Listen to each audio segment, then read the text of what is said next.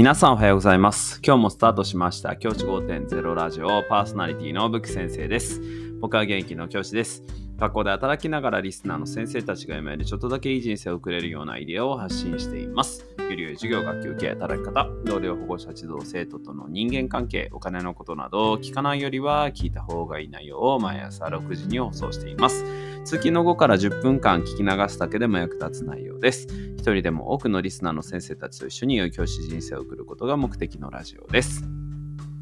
今回のテーマは、今年の振り返りと、そして来年の抱負パート2ということでお話をしたいと思います。まあ来年の抱負ということで、2024年こういう年にしたいということで、もう一つ話したいと思います。今日話す内容は、学校の仕事についての話です。来年は実は僕、まだお話できないんですけど、ちょっとあの職場も変わる予定になっています。まだあの全部確定じゃないので予定あくまで予定なんですけどあの職場が変わる予定であの今までと違う職場で働くことが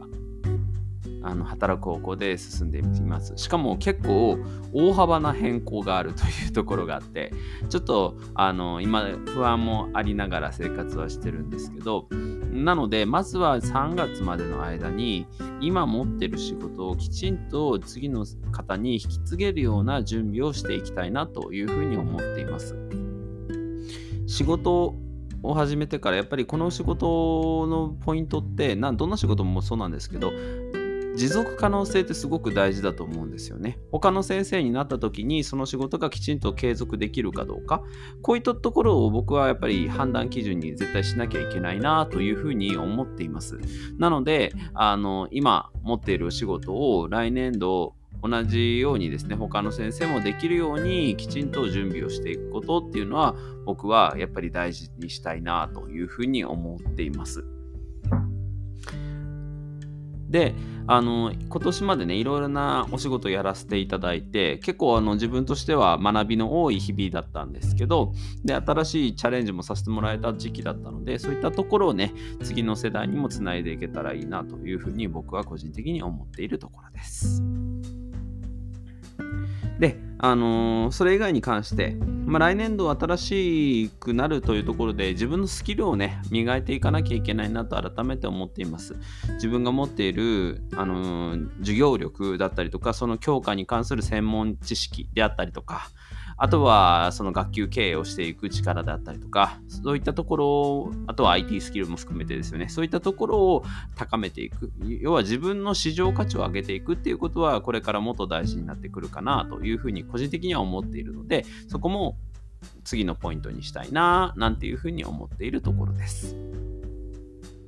まあ、そういったところをね、あの改善しながら自分自身を高めていって、来年度、まあ3月までは今の職場の中できちんと仕事をして、あの職場のね、立つ飛び、立つ鳥、後濁さずをちゃんとできるようにしたいなと思っていますし、まあその次の職場になった時には、その自分が持っている知識、今持ってるものをきちんと発揮できるような、そして今現状持ってる2023年の末に持ってる力以上のものを持っていけるように、つけていけるように準備したいなというふうに思っています。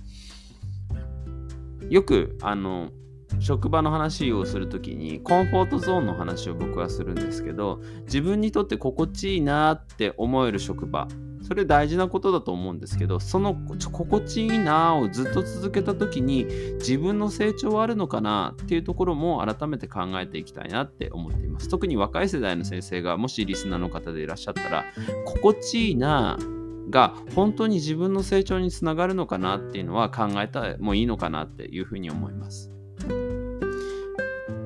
これからの時代学校の先生が長く同じように安定して勤められる時代がこれから先も起こり残り続けるかって言われると僕その自信はないなって思っています。だからこそ自分の個々の力を高めていくこと。これがやっぱりすごく大事ですし自分の個々の力を高めた結果どんな仕事でもできる。こんな状態を作らなきゃいけないんじゃないかなって思っています。そういう意味ではコンフォートゾーンの中にいてまあ居心地いいなここいいなって思う職場もいいんですけどそこから一歩飛び出すっていう勇気もあっていいのかなっていうふうに思っています。